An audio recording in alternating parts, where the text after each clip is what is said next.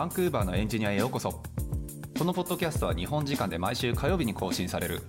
北米圏のテク業界やキャリアライフスタイルなどについてお届けしている番組です。番組をお届けするのはサンフランシスコのスタートアップで CTO を務めるゆうやとエンジニアの海外進出をサポートする企業フロック代表の瀬名でお送りしております。じゃあ、始めますか。はい。よろしくお願いします。お願いします。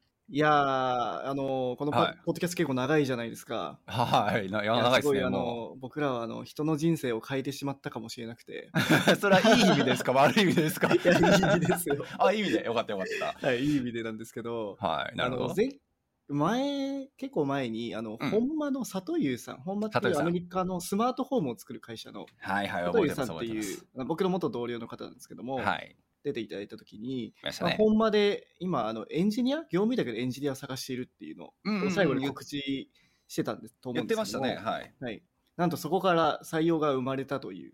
お僕らのポッドキャストを聞いてじゃあ本間さん決まったっていうことで。そうなんですよ。おお素晴らしい。これは人の時点で変えましたね。はい、帰りました、ね。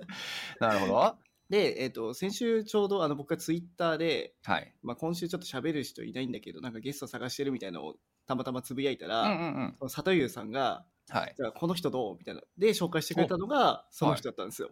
ああもうじゃあそのポッドキャスト系決まった人をじゃあ実際に呼んでゲストとしてはい、はい。まあどんな風にちょっと決まったのかなんかも含めていろいろお話聞けるというそういうノリでよろしかったですかね。そうですね、まあ、僕らのポッドキャスト聞いてるってことは、多分海外志向っていうところもありますし、もちろん本間さんはね、あのアメリカの会社なんで、そこで働い多分日本から働いてると思うんですけども、はいはい。まあ、その後々は海外にみたいな話とかも聞けたらなとかも思います。なるほど。素晴らしい、了解です。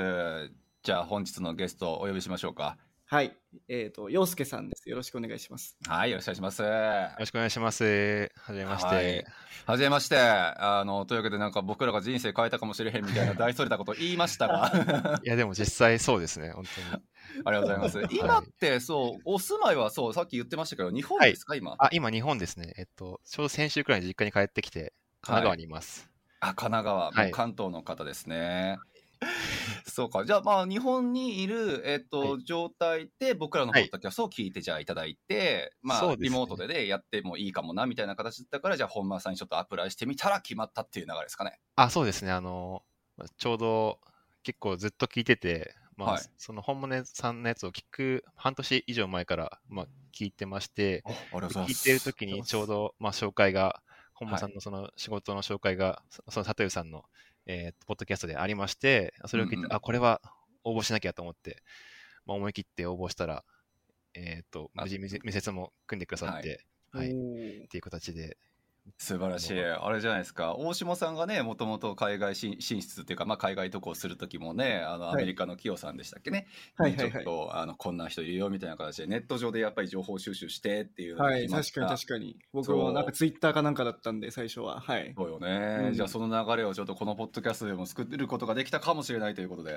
やーだからそこでやっぱ一歩ね、動くってことが大事いやですね。やっぱ。本当よね、だからネット上でさ何かしらこのポッドキャストなんかも含めて募集とか応募とか結構ちょこちょこ実はあるのよね、うんあうんうん。のこっちのそれこそまあショップトークとかなんかポッドキャスト系いろいろ聞いてるとね、はい。なんか自分の会社結構応募してんだよねって言うんだけど、全然それにはこう応募するという一歩を歩む人っていうのがやっぱ少ないと。そうですね。なんか僕も応募した時に意外はと他にもいて結構厳しいんじゃないかなと思ったんですけど、あうんまあそうなんだ。意外とそのタイミングでは2人しかいなかったみたいで、うんうん。はいまあ、あんまり、そうですね、すごい僕はワクワクして出したいなと思ったんですけど、うんまあ確かにその結構一一一歩踏み出してよかったなっていうのはすごい思いますね。いや間違いないですね、はい。ありがとうございます。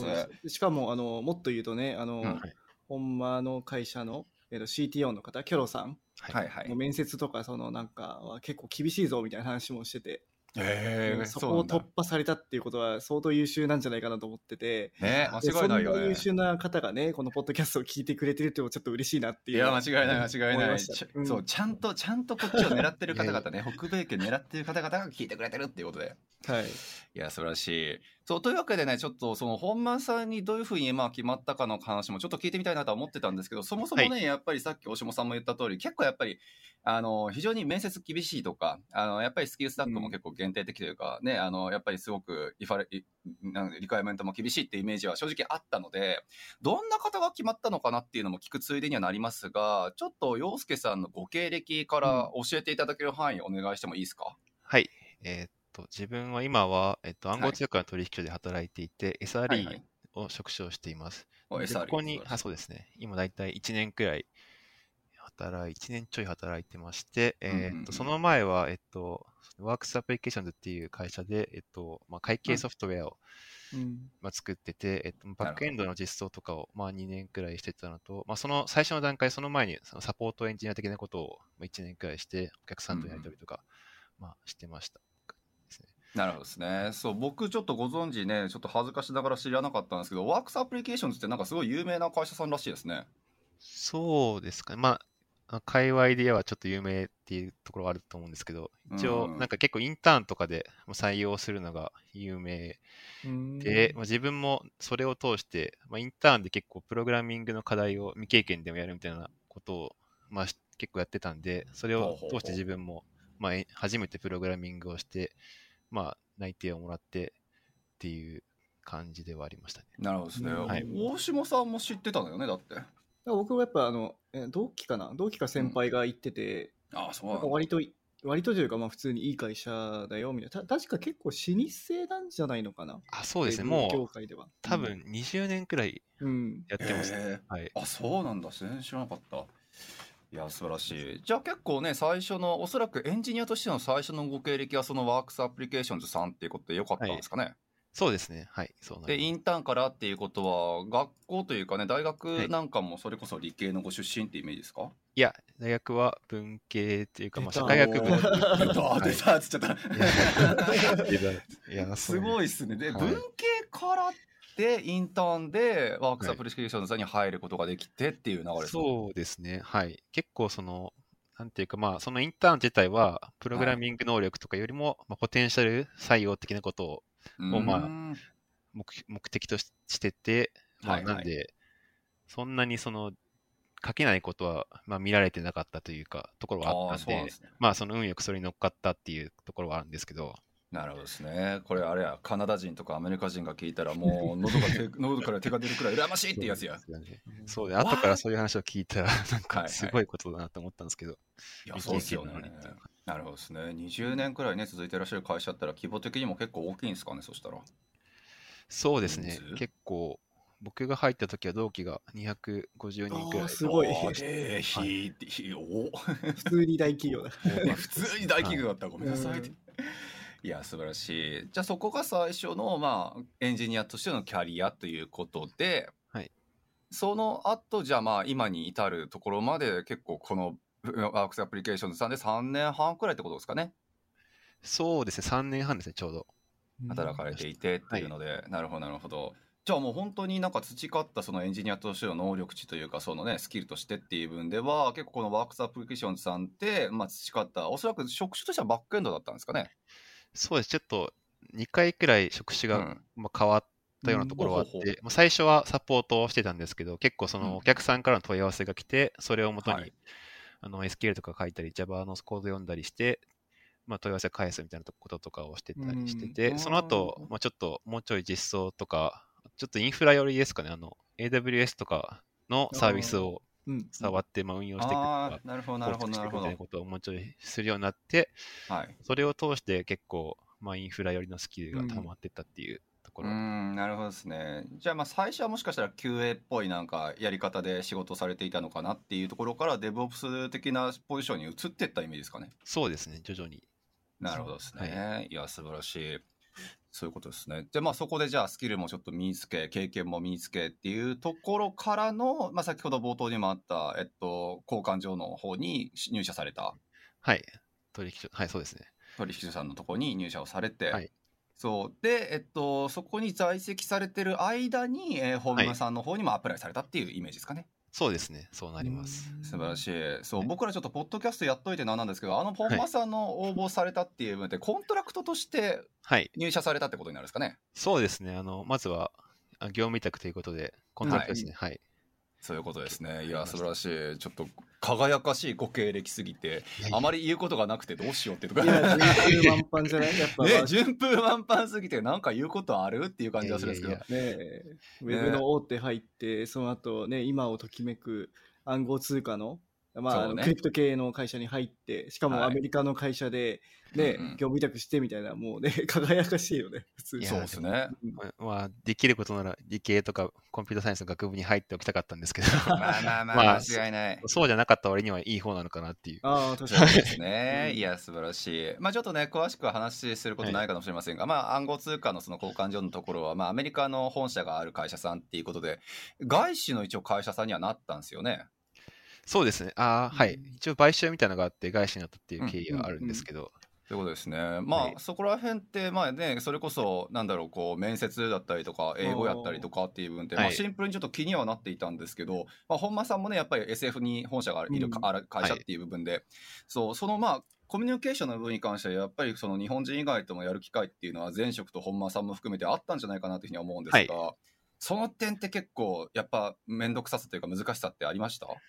そうですね。えっと前あ今の会社は、うん。主に英語を使ってやり取りあしているんで、あ、してるんですね。えーなるほどね。面接も一応全部英語だったんですけど、はいうんなんでまあそこはやっぱり慣れが必要なところ結構あって、ミーティングとかも結構最初は自分で開くときは、まあ、緊張したんですが、うんへー徐々にいや間違いないです慣れていったっていうところは、ミーティングとかも、あ、はい。えっと、日本にいるエンジニアああ、とそうです。そのはい。アメリカにエンジニアとかが一緒にやるんですか？そうですね。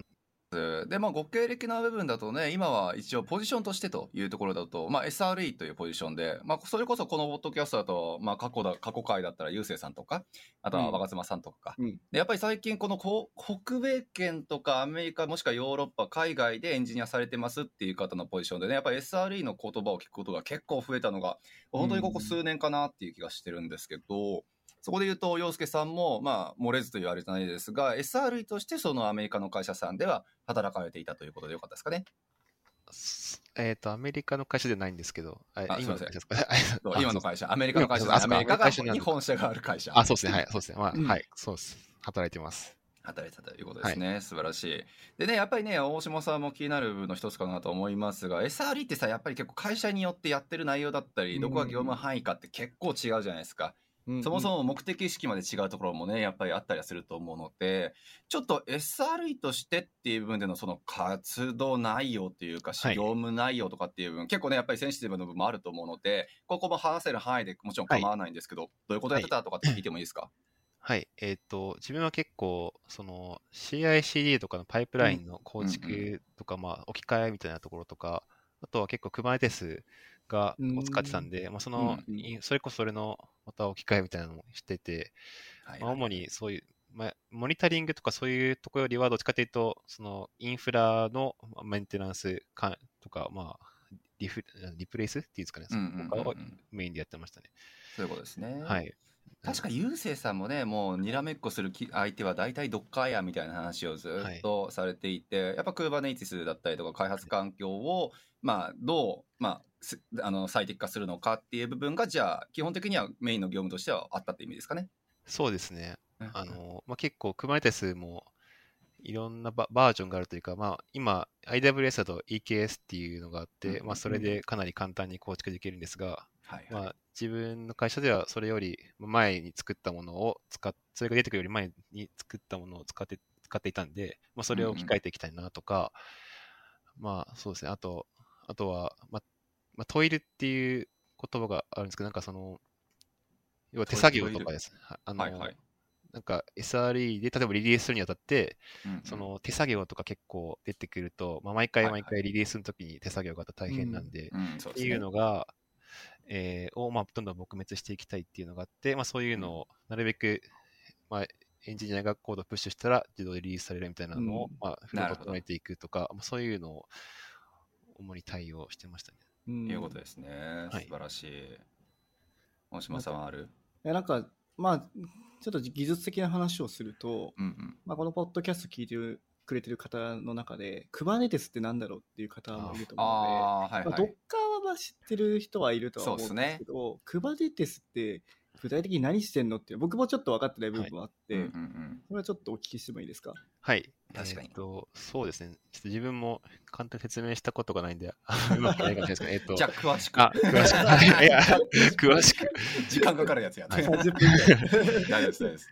まあでも、まあ、Docker と違うところは、えっと、まあ、コンテナを、なんですかね、一気にたくさんまあデプロイできるというか、ところがうん結構違うかなと思ってて、うんまあ、その、ひ一つの、えっと、なんですかね、えーまあ、仮想、あまあ、ササーバーを、まあ、いくつも、なんですかね、えっと、サーバーが複数台、まあ、あって、それを、まあ、全部統合して Kubernetes の環境として一つの仮想環境を作り上げて、うんその中に、えっと、まあ Docker のコンテナをデプロイして、まあ、要はそのコンテナが今まででいうサーバーみたいな感じで、うんまあ、扱えるというか、うんうん。まあ、それをすごい仮想環境上でやるんで、あのまあ、そのデプロイとかすあの新しいそのコンコンテナを増やすとかっていうのがすごい簡単になるんですよね、うん。Kubernetes を使うと。うんっていうので、えっとまあ、構築とかする、運用するのがすごい大変なんですけれども、一方でその構築とかできた後には、まあ、その新たにスケール、スケール、ポコンテナをスケールしたりとか、まあ、別のサーバーを、別のコンテナを足したりとかっていうのがすごい簡単になって、っていうメリットがあると思います。大規模システム向けの、まあ、コンテナツオーケストレーションツールみたいなうんうんイメージですね、自分の中で。なるほど。あとはモニタリングとか、まあ、ロギそうですねングとかが簡単にできるとかもるあ、そうですね。。まさにその通りです。いやそうなんですよね。うちのねそうフロッグ系の人の中であの就職した北米圏の会社でそのどあの Kubernetes の開発環境を構築することをも目的とした会社があって。あ、それサポートするんだ。そうサポートすることをはい。目的とした、そのコンテナの、まあ、実装化っていう部分を目的とした会社があって、はいはいはい。そうでも Docker のそれだけをやってるところってあんま聞いたことないなっていうイメージがちょっとあるんですけど、まあ Kubernetes はやっぱりそれだけね大規模開発にやっぱり寄ったあの環境をやっぱりイメージしての最初、まあ、あの仕組みかなっていうふうに思うので、まあ、そういう本当になんか組織が生まれてくるなんか特徴もあるのかなってねその就職先聞いて思いはしたんですけど、はい。はい、なのでじゃあ Kubernetes の、まあ、スペシャリストということでまあ、そういうことにしておきましょう。はい。どういうこと？そうですね。はい。そう、そうなります。はい。はいそうなるかなといや素晴らしいです、それだからさっきおっしゃってたように、大規模システムみたいなことを言っていて、はい。まあスタートアップとか例えば、なんだろうな、20人とか、はいうん20人以下とかのチームだと、はい。使ってないことも多いのかなとか思うんですけども、はい。なんかその辺のメリットっていうのはやっぱ大規模の方が享受できるんですかね？うん、そうですね。あの、まあ、やっぱりメンテナンスというか、に時間がかかるのと、そもそも Docker に比べると、やっぱりキャッチアップコストが高いので、そういう意味で、うんうんまあ、より少ない人数でやるときには、まあ、Docker とかを、まあ、ECR っていう AWS サービスがあるんですけど、うんうん。まあそういうのを使った方がより簡単にまあ構築できるのかなと思思います。一方で、その本間とかだと、Kubernetes 使っ使っていて、開発者もまあ10人単位なんですけど、使ってて、うんうんうん。まあ、それはそれですごいうまく回っていると思うんで、なんだろう、まあ、その Kubernetes を、まあ、みんなが理解できていれば、かなり快適に開発ができるんじゃないかなっていう、なるほど。というですよはね、い、気がしますね。なんかあの、本間だと、あれですよね、スマートフォームの中に Kubernetes の仮想環境を組んでるんですよね。あ、そうですね、一応、なるほど。だからまあそういう時も、おそらくその家にその環境を組むときに Kubernetes で、多分 Kubernetes とかって再現性っていうんですかね、その、はいなんか毎回同じ結果になるみたいな、何でしたっけ？あの、専門用語ありましたよね。ちょっと忘れちゃったんですけど。ああ、べき当性みたいなやつですかね。だから、その家を1個増やすたびに同じものをつを同じように再現できるってことですよね。はい、あ、そうですね。そういうので、まさに Kubernetes は楽だのかな多分。うん。そうかもしれませんね。はい。同じ環境を作るのはすごい簡単だと思いますね。うんうん同じものをデプロイしてっていうのは。なるほど。はい。はい。すみません。ちょっとあの深掘ってしまいましたが、はいあの、はいこのポッドキャストなんかテック、なんかあの、技術的な話も聞きたいという方が、ね間違いない間違いない少なからずいたので、ちょっとこの辺を深掘って今日は見ました。はい。はい、ありがとうございます。ありがとうございます。さあというわけでじゃあちょっとだけ前に進ませていただいてそう SRE としてのじゃあまあお仕事の部分でねやっぱり Kubernetes を主戦場にしつつっていうのでそのアメリカの本社がある仮想通貨の案内所さんの方で、まあ1年半くらい働かれて、はい。で、そまあちょっと本間さんに話をちょっと移したいんですけど、じゃあさっきのね、お話ちょっと聞いてると、基本的には仕事してる内容の部分に関しては、引き続き Kubernetes が、まあメイン主戦場かなっていうイメージですかね。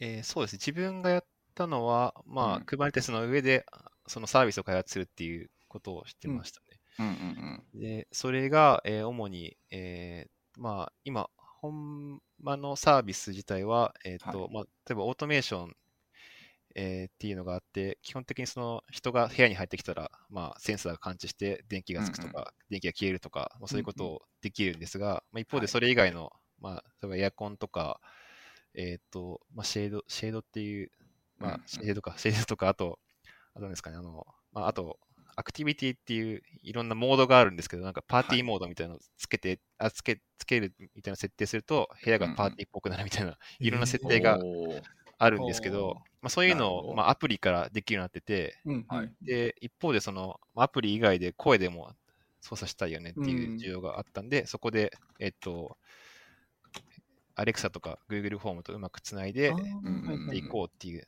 流れがあって、自分はその対応をしていました。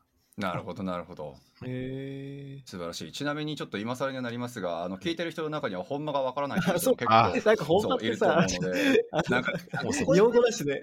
私たち、ポッドキャストにさ、出てくれてる人の中で結構ほんまほんまほんまほんま言ってるから、あの、もう知ってる前提になっちゃってるけど、一応僕から軽く説明させていただくと、はいはいえーアメリカのね、シリコンバレーを拠点としているスマートフォームの開発のスタートアップさんということで、えーまあ、そうそう。でね、もうそれこそ2022年のこれ5月、6月くらいかな、ね、オレゴン州のポートランドとか、そっちの方にもちょっと賃貸住宅作ったりとか、そう、就航も終わってんのかなね、っていうこともされていて、まあ、非常にちょっとスマートフォームの中でもちょっとラグジュアリーというか、あの、高級志向なね、うんえーものを提供されている、まあ、スタートアップということで、本間さんという方が代表の方ですよね。そうですね。はい。そう。これ、一回どっかで聞いてみたかったっていうのもあるんだけど、なんで本間にしたんですかね？聞いた僕もそれ聞いてないんですよねあ。聞いてないそういえば。はい。トヨタとか、そういうことじゃないそうそうまあそういうことなのかな。いや、割とリアルに、ね、このほら、お大阪弁とかで、ほんまかいな、みたいな、ほんまと、ちょっとかぶせらせてんのかなって一瞬思ったんだけど、それ、それはあるかもしれないですね。アメリ。誰もわかんないですけど。いや、そうなのよ。で、ほんまハウス、マウント、ね、えっと、なんだっけ、ターボだっけ？みたいな、そのあ新しい賃貸住宅の形あるじゃないですか、はいテーパーか。マウントテーバーですね。はいマウントテーパーですね。そう。これなんかもうハウスがさ、俺最初スペルミスだと思ってたんだけど、ほんま HAUS でハウスで、あはい。そう、あれ？これスペルミスやんって思ったらもう全部それだよ。でも、ドイツ語なんですかね、それ。ちょっと僕あも、ちょっとこれドイツ語知らないですけど。なのか。あちょっとおしゃれにしてるのそういうおしゃれね、おしゃれよね、すはいごく。そうそう。まあ、というような、はい、すみません。あの、本間という会社に、えー勤められている、えーコントラクトとしてね、勤められている、えー、洋介さんというのと、まあ、はい今日は話をしていると、今更になるけどね。はい、素晴らしい。説明しないとわかんないです。はい。ねそうだね。ちょっと僕ら、あれですよね、いつもコンテキストを抜けて間話してる違いない、間違いない。大体、うちうちネタに走るからね、これって怒られるのよ、本当に。待って、何ですか？って、あとから怒られるから。いや、素晴らしい。いつもわかりやすいですか？はい。ね。で、今もうささっきちょっとお話あったと思いますが、基本的には、えっと、勤務してから、今はもう10ヶ月くらいってことですか？そうですね。えっと、10ヶ月くらい経って、あ、一旦今、お休みに入ってるんですけども、えっと、うんうんうん。ちょうど、あの、10ヶ月経ったところで、えっと、アレクサと Google の、ああアレクサと Google フォームのサービスを作り終わって、そこで一旦今休憩中っていう感じなんですけども、そういうことですね。はまあ、いったそのアレクサとかも含めた上でのバックエンドとの接続をされてっていう分お仕事でね、サービスで作られてっていうところで、なんか落ち着いた後って、なんかどういうことを今後やっていくとかって決まってるんですか？あ、これから自分ですか？はい。そうですね。えっと、自分はすごい、まあ、海外で働きたいっていう思いが、まあ、あって、うんうんえっと、そういう意味では、今、英語圏とか、はい英語圏で、まあ、オーストラリア、イギリス、カナダあたりをまあ視野に入れてるんですけども、うんうんうんえっと、まあ、今の自分の会社でも行ける可能性があったんですが、まあ、ちょっうんうんと行けない、行けないかなっていう感じになってきたんで、うんあーえっと、まあ別の選択肢を探す。まあ、うんうんっていうと、まあ、やっぱり自分で海外の会社にアプライするっていう方向で頑張っていこうかなっては思ってますね。なるほどですね。はいちなみに本間さんで働き続けてアメリカ進出とかっていうのは、今のところ候補にはなさそう。そうですね、あの、ちょっと考えたりしたんですが、えっと、うんまあ、あーえっと、やっぱビザですかね。ビザ、いや、あの、そもそもあんまりトライしてなかったんですか、自分が。あー結そうなんですか構、あの、海外で働くにあたって、なんですかね、まあ、なんだろう結構じじ自分の力で海外のその企業に応募したいみたいな思いがちょっとあって、おあの、まあ、すごい、あの、そうですね、それがあって、まあ、うんうんあんまり自分もそれを考えてなかったんで、なるほどなるほど。はい。そういうことですねまあそれもじゃああってオーストラリアとかイギリスカナダみたいなところでアメリカが入ってないのでなんでだろうなって思っていたんであ、すけどはい。アメリカもなんか、ビザが厳しすぎて、ちょっと、っていうのは、まあ、最初から諦めてるっていう感じはあるんですけど、なるほどはいですね、まあさっきねそう文系卒って聞いた時にはい。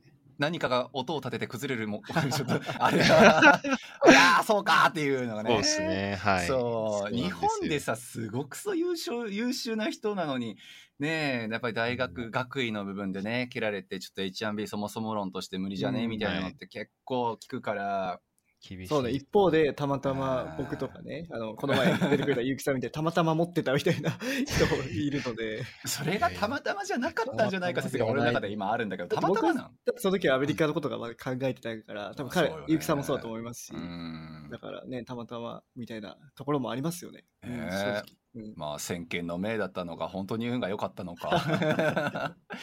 なるほど。まあそれもじゃああってということでオーストラリアイギリスカナダって英語圏と。まあ英語そうさっきねちょっと話ずれましたけどあのまあ英語でやっぱりそのミーティングされたりとかその英語の部分に対してやっぱり学習されてきたっていう部分の証拠じゃないかなと思うんですけどはい。実際そのまあ英語圏で働きたいっていう部分があっての英語学習されていたっていう感じなのかもともと興味があったのかっていうとどんな感じですかね？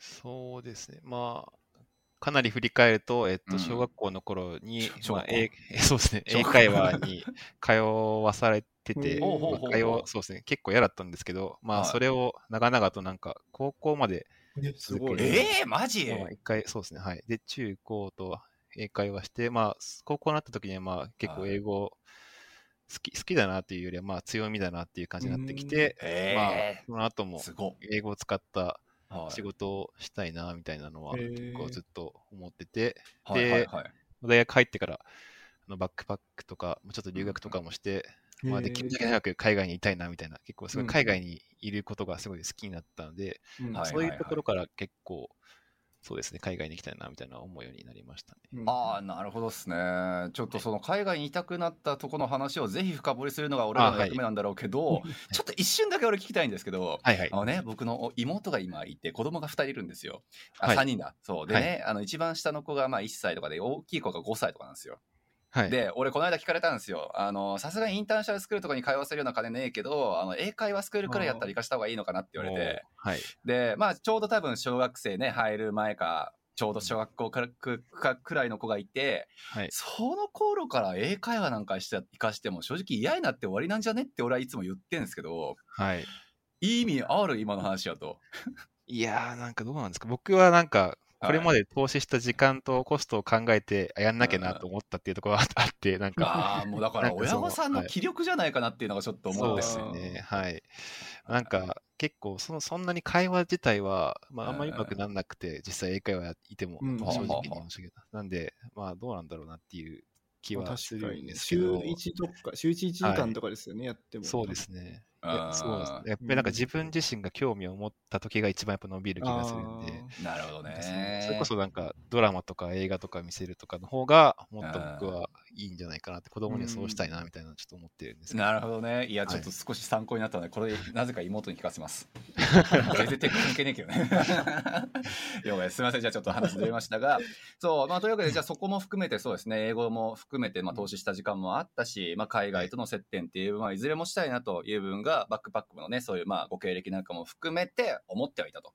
はい、そうですね。そういうところでの、まあ、今回その、まあ、先ほどお話にもあったねあの交換所のところも英語ベースでの仕事やったやろうし、まあ、はい本間さんなんかも英語が結構多かったですか？一応日系のね日本人の会社ではあるけどそうですね。とまあ、まあ今の、今自分がいた段階では日本人のエンジニアが、うんで占め占めていたんで、えっとうんうん自分が英語を使うことはほぼなかったですね。なるほどですね、はい。ただ、えっと、向こうには結構その不動産担当の方とかで、まあ、マーケティングの方とか、その方で英語喋る方っていうか、まあ、もうネイティブの方がいるんで、はいはい。そっちと関わる方は基本的に英語を使うっていう感じで、まあ、いろいろチャンスラックとかも英語で動いてるっていううん感じになってます。はい。そういうことですね。素晴らしいじゃあまあそれらのちょっと経験も踏まえてっていう部分で、まあ、先ほどお話にあったまあイギリスやあオーストラリアやカナダっていう部分で、まあ、海外移動を見据えてっていう意味でね今から動くのかなっていうふうな気もするんですが移動というかまあ挑戦か。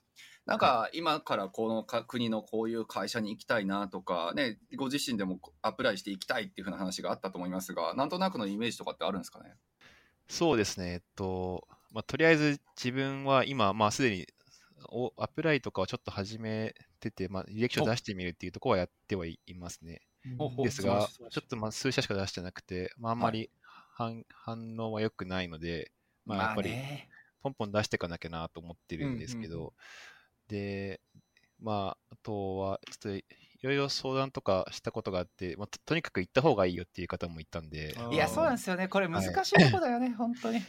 ちょっとまあ行かなきゃいけないのかなって最近は思ってるんで、先に。はいはいまあ例えば、まあ今年の来年の3月とか、まあその辺あたりで渡航するっていう方向もちょっと考えなきゃなって今思ってますね。そういうことですね。素晴らしい。実際どうなんですかね？やっぱ行ってから方が、まあ、内定で安いとかは。いやそれに住んでる方がみたいな。あの、はい、K さんってあのよくあのポッドキャストに出てく,、あはい。くださる、あの、まあ、今2年、2、3年目でもう、なんだっけ、えーと intermediate までたどり着いたエンジニアの方がいるんですけども、彼はもう来てないともう全然意味がないって、やっぱ、ね常々言ってますね。えー。来てるか意来てないかでも意味がない全然違うっていうの、ああ、その採用の段階でってことですか？採用もそうだし、多分モチベーションもそうですし、ああ、まあえーそうですよね。そのきまあ、気持ちの問題が多分多い大きいと思いますけどね。まあやっぱり。ね、うん、間違いない。切やるぞみたいな全然違いますよね。うん。そう。まあ、という話を多分年間1000人くらいと僕はしてるつもりがあります。し来る人とねそうですよね来ない人とっていうのの。はい。やつるんですけど結構僕は結構ねそれはやっぱり二者択一というかまあどっちもどっちの論があるよねっていうのはあって、はい。そうそういうことだって大下さんなんかは日本からねやっぱ動いてっていう分でちゃんと決めてこっちに来られてっていうところでもう仕事も決まってビザもある程度見えていてっていうので言うてしまうと結構順風満帆型じゃないですか。まあそうですね、ラッキーでしたね。そう、まあラッキーもあったかもしれんけど、まあやっぱり動いたということはね、一つの実力やろうしっていうのもはいもちろん一個の形で、いや、はい、そう、K さんはそれで言うんだったらやっぱり未経験でね、あの本当に日本での業界経験がなくてこっちに来られたっていう人たち、あの人たちのモチベーションを維持するためには確かに来る必要はある気はちょっとする。なるほど、なるほど。そう、でも俺らって、まあそれなりに業界のことを見えてはいるじゃないですか。うんうんうん。そう。だからアメリカにしろカナダにしろオーストラリアにしろこういう会社でさあのあこのくらいのスキルセットを求めてる会社やったらまあ自分は必要とされるなの判断はできるわけでうん。そう。でそこでとりあえずまあ一発ねちょっと面接オンラインでなんか話してみてっていう分で響くか響かないかの多分あの反応は多分見れるはずで。はい。個人的には僕ら最近あの応募してきてくれるというかあの話してきてくれるあのフロ受けにね相談してくれる方にはできれば一旦日本から面接23社やってみてから来てほしいっていう話は結構する。確かにね。それは、で、なんかあの本命とかはもしかしたら残した方がいいのかもしれないですね。まずはうん10社ぐらい手応えをこう見るみたいな感じで受けてみるとかっていうのは全然日本からでもできますよね。うん、いや本命もね、バンバン受けていいと思うよ俺は。あ、そうなんだ。はいそうそう。だって、はい。結局さ本命受けて今それで落ちてとしたってさ4ヶ月後にその落ちた落とした人のことを覚えてるかって言ったら絶対覚えてないから。逆に LinkedIn でメッセージとか来るかもしれないしね。そうそうそう。もう一回送ればいいしっていう。だからそれでたらあね俺らのポッドキャストやったりょうとがしとか、うん。あのめちゃくちゃフルネームで言ってしまったけどあの 富樫さん。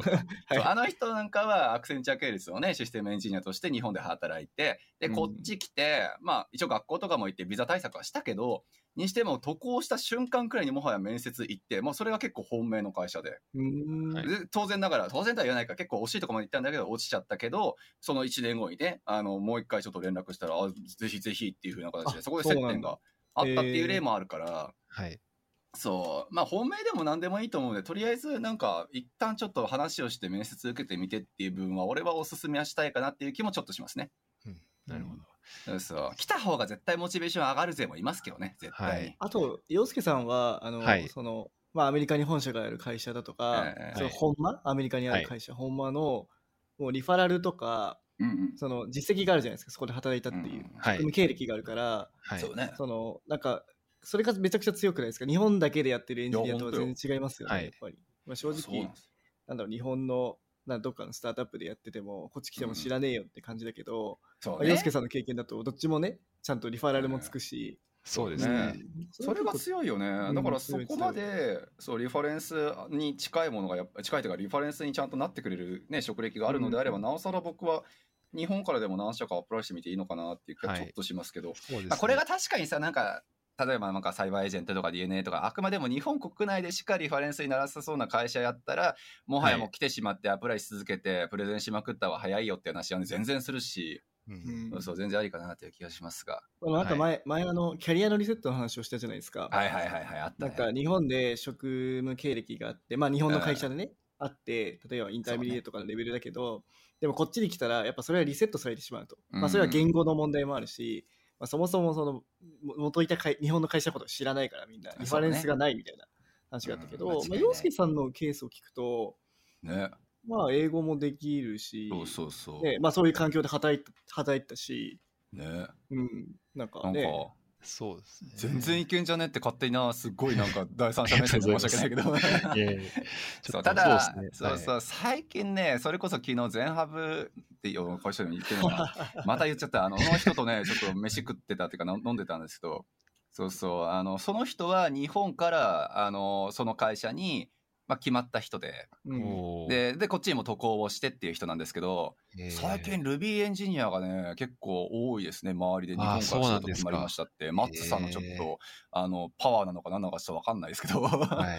そう。だ。からまあリファレンスになるその日本人として働いていてリファレンスとしてなるっていう部分がそれが言語かもしれないフレームワークかもしれない会社名かもしれないっていう部分よね、はい。なんかあるとやっぱり強いんだろうなっていう人が結構最近は見てて、まあでもあと一一個だけ言うんだったらビザですねやっぱりもうビザだけはちょっとそうねそうそうどんなにあのにこっちに来るっていう選択をしたとしてってもビザだけはもうマジでできる限りあの調査分析をされた上で、わかりましたそうプランを立ててあのカナダであれば僕ら全然手伝うんでただで、はい。ただで。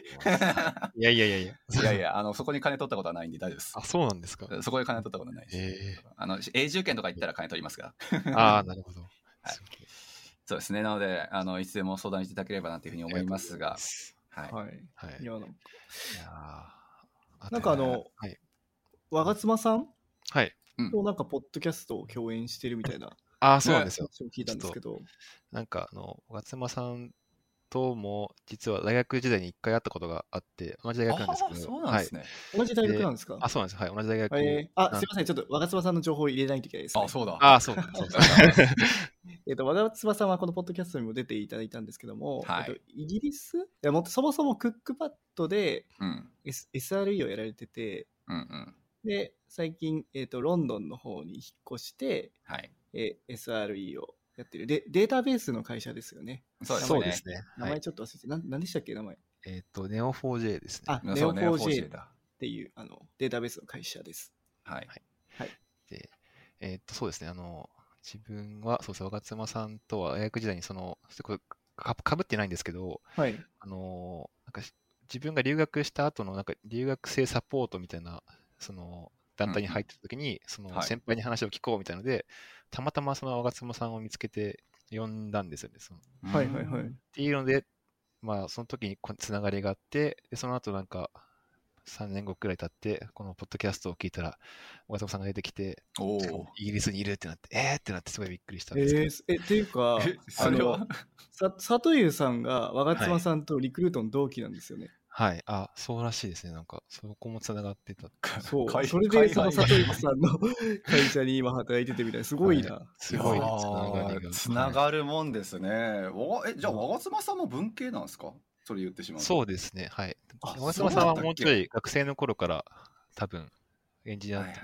興味持って、授業とかでもあのそういう授業を受けてあてっていうのがあったらしいんですけど、はい。いや、なるほどですね。素晴らしい。じゃあ、ちょっと、我妻さんの、じゃない、今の、その、ロンドンにいるっていう情報も、このポッドキャスト経由あ、そうで。す。はい。えーそのなんか聞いて、連絡させていただいて、あ、おかげそれ連さまで。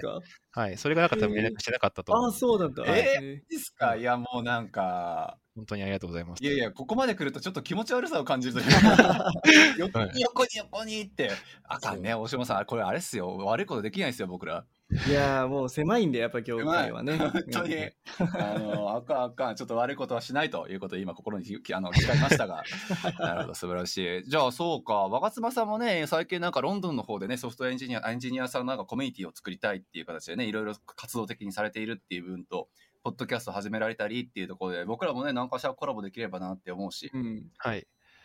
そう。ぜひ、はい、今度、若妻さん呼ぼうか、もう一回。そうですね、そのコミュニティを作ってる話とか、ポッドキャストの話とかをぜひお聞きしたいですね。ね、ちょっとお互いにお互いを宣伝させていただこう。確かに。はい。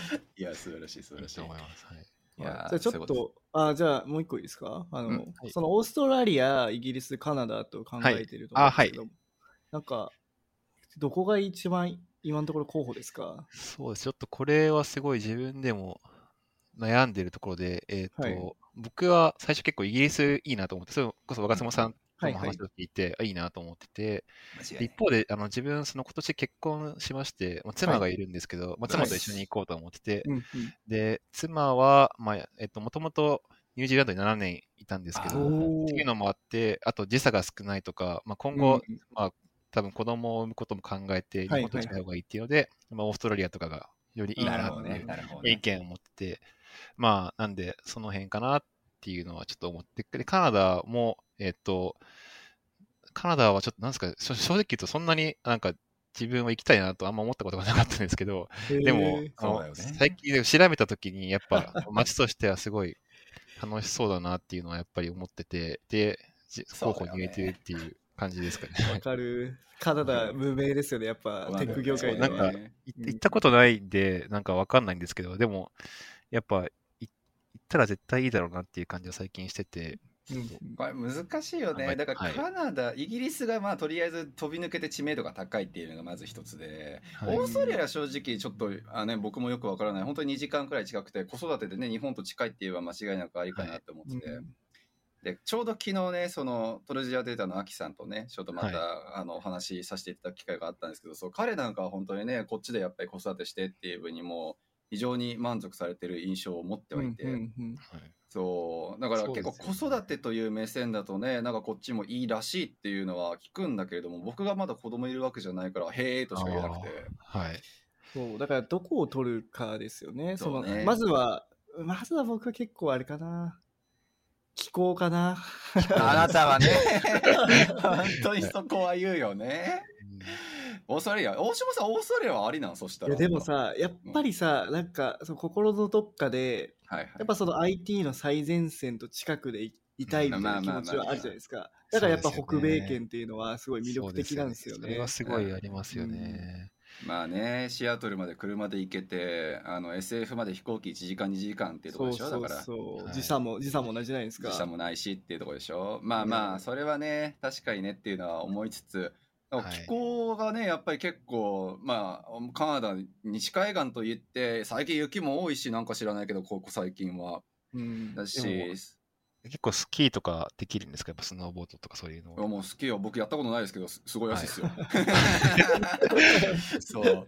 雪国ずっと住んでるくせにって。これやったことない。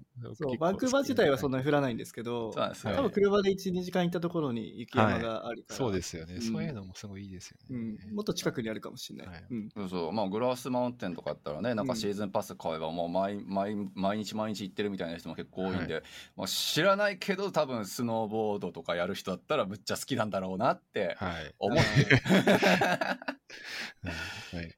はい、なるほどね。でもやっぱね、あの、何？ここに対して俺がこんな話をするのはいいのか分からんけど、奥様のやっぱりね、 agreement っていうのはかなり大きいと思うので、いや、ちょっとそう、それなんですけど、そうそう。本当にこの前もちょっと喧嘩、まあ、すごい個人的ですけど、喧嘩しまして、なんかやべやべっていうのもやっぱり、なんか全然決めてないというか、なんか、はいはい。例えば、向こう行った時の銀行口座どうするのとか、なんか、その、ビザ、ビザとのどうするのとか、そういう細かい話が全然計画できてなくて、一緒に行く私の身になってよっていう、まあ、話をいただいたんですけど、まあなんかそういうのを皆さんどうしてるのかなっていうの、ポッドキャストでもあんまりなんか話がない気がしてて、ぜひこれから皆さんに聞いていただきたいなって。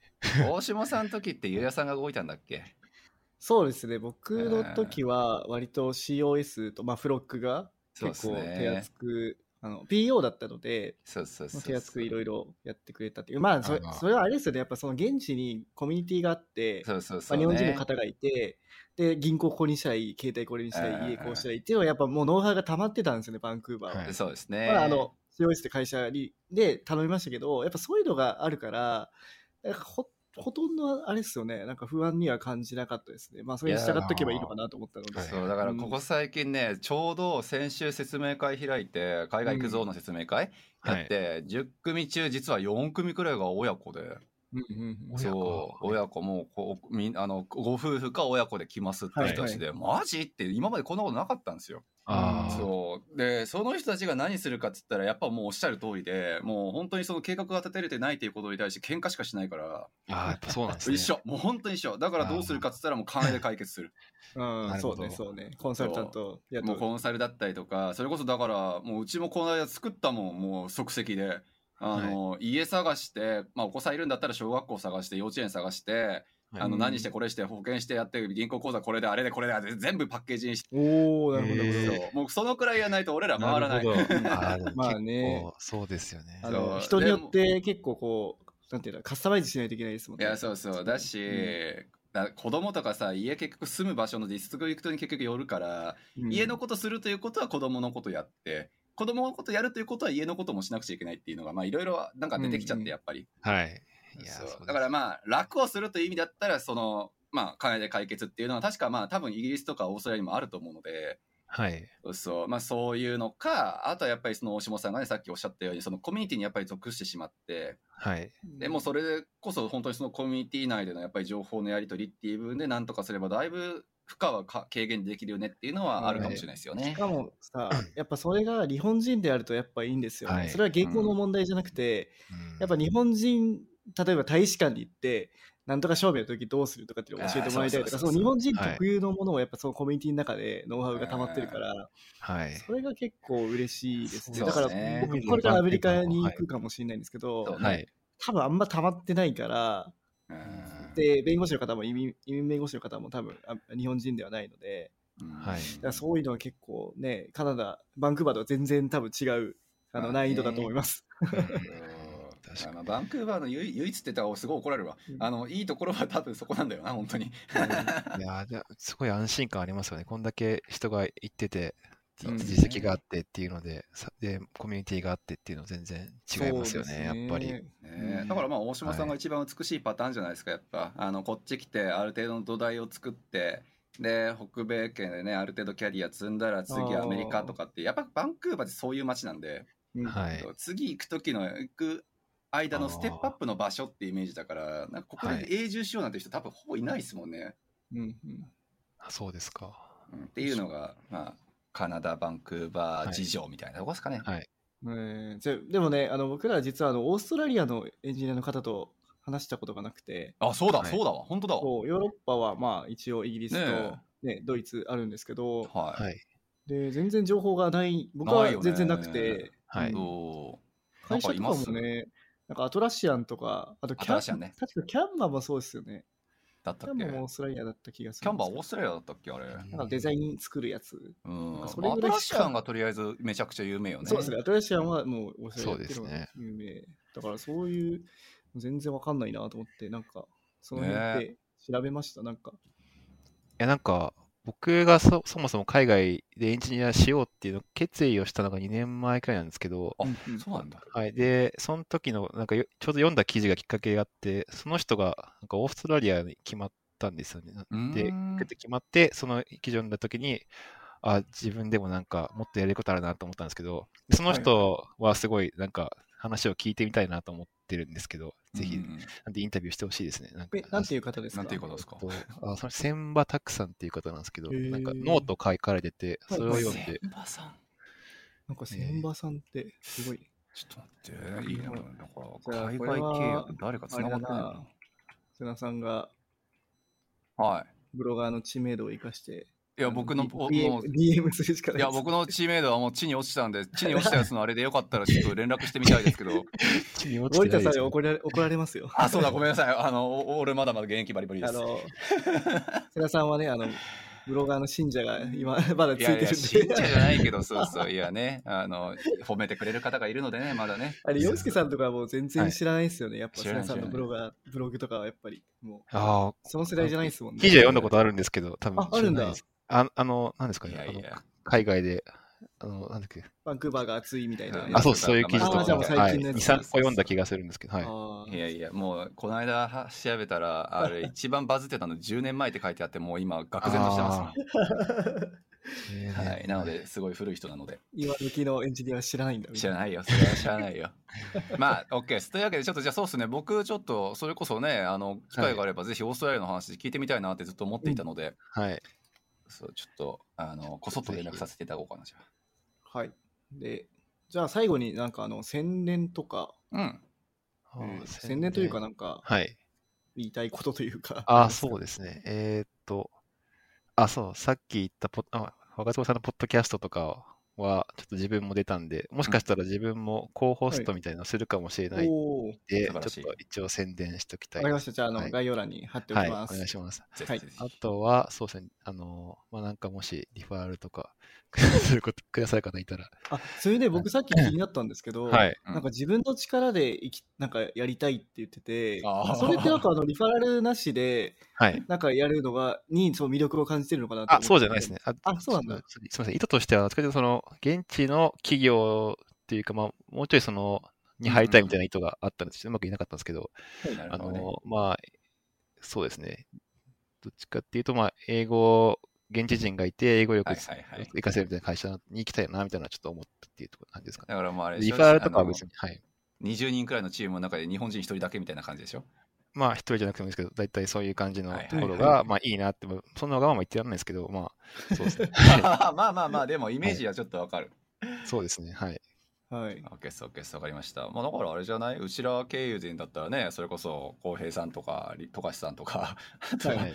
あの K さんとか、なんかあのはいはいはい辺が、あのなんか言ってくれそれこそだってね、そのなんかあのノートにあアジェンダにも書いていったりしたあの面接の練習サポートとかってちょうどこの間、あ、はい。そうそう K さんがね、その面接の練習ずっと、あの相手募集してて、ブログで告知したばっかりだったんで、はい。ちょっともう一貫今回終わっちゃったかもしれないですけど、ね、次回なんかあったらまた声かけさせていただければなと思うので、あ、はい。ぜひ、大変ありがたいです、それは。はい、ぜひぜひ。はいむしろね、DM しちゃっていいと思いますよ。あ、そうですよね。ねはい全然やってくれると思うんで、彼は。はい。うんお優しい方ですからね。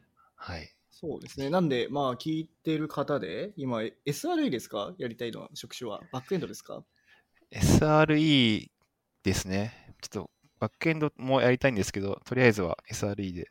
?SRE。じはいゃあ、そのカナダの会社とか、イギリスとか、オーストラリアとか、まあ、どこ、どこでもいいですか？国は。特には指定はないですか？はい。今、はい、ないです。じゃあ、ちょっと日本以外の会社で、そうはいいう SRE ポジション、ポジションを探してる。SRE ですよね？あ、そうですね。はい。あ一応、SRE そうですね。英語圏がいいなとは個人的に思ってるんですけど。あ英語圏で SRE ポジションを探している、はい。えー方がいたら、どうしたらいいですか ?DM したらいいですか？あ、そうですね。DM。ツイッターのはい方で。ツイいいのかな？ッターで、はい。うんうんうんお願いしまじゃあツイッす。ターもあのリンクを貼っておくので、そちらの方おーすごいにあのはい。連絡してください。してみてください。はい、してみてくだありがとうございさい。まあ、実際ね仕事決まるとねさっきのお話にあったもうどうやっていつ渡航してとかどこに住んでとか口座がどうのこうのとかっていう生活水準のところって結構ね会社がサポートするところもあるんで、はい確かに確かに。うんそうそう決まるとそれこそ話がトントン拍子にいくかもしれないしねそうですね。まあ、そう、自分はちょっとそう思ってたんで、怒られてますけど、はい。あの大きい会社だと、そのモビリティマネージャーみたいな人がいて、います、はいそのリロケーション担当の方とかいたりする可能性、ね、場合もあるんですよ。うんはい彼らが多分そのパッケージとか全部、なんか、毎回使うやつとか出してくれると思うんで、はいそうで。すねうん。だからその辺は確かにね、あの会社が、僕とかね、個人、個人というか、まあ、小さい会社で行ったから、はい。そのフロックとか COS の力を借りましたけど、うんうんまあ、ある程度大きい会社だとそういうのはありそうですよね、慣れてたら。なるほど。そうですね間違いない、ちょっとわかんないけどね。全ハブとかどうなんでしょうね。今度聞いてみたいですね。ねそうあ前半はこの間聞いたのよはいはい。そうそしたら結構やっぱりまあ手取り足取りみたいなところがあって家とかやっぱり探すのもそう、はいはいはいあのサポートはしてもらったあみたいなの講があって。座とかも。そうそうう。んまあちょっとね、細かくはやっぱり許可もらってないから言えないけど、あの、すすごい手厚そうだった。いや、あの人さ、出てくれないんだよ、シャイだから。かちょっといやこの間、昨日ね、でも言ってたね、あのね、Ruby の話はちょっとまだね、経験あれやけど、あの、何？それ以外の部分だったらみたいな、いいとは言ってなくれてないけど、結局。はいちょっと今度また頼んでみるわ。あじゃあ、近々出るかもしれないですねうんもう。全ハブうちのというね。パーティーにだあの今来てくれてるんで、その来るたんびにお願いするわ。めちゃくちゃうざいって思いますよ。はい。じゃあ、えー、と今回はね、洋介さんに来ていただいて、はいまあ、今までの経歴だとか、そのアメリカのね、本社の会社での働き方とか、うんあとはその本間での働き方とか、まあ、どういうふうに採用されたのかとかも、いろいろお聞きしました。で、今後はね、その海外に、あ住みたいということでね、またアップデートがあったときに、あのぜひ出ていただいて、ねなんはいでそこに行ったのかとか、どうやって会社を見つけたのかとか、いろいろ教えていただけたらありがたいですね。そうですね。はいはい、ぜひ2回、3回のご出演、またお待ちしておりますので。はい。はい次は海外からの発信をさせていただきたいと思います。はいはいじゃあ今日はありがとうございました。ありがとうございました。ありがとうございました。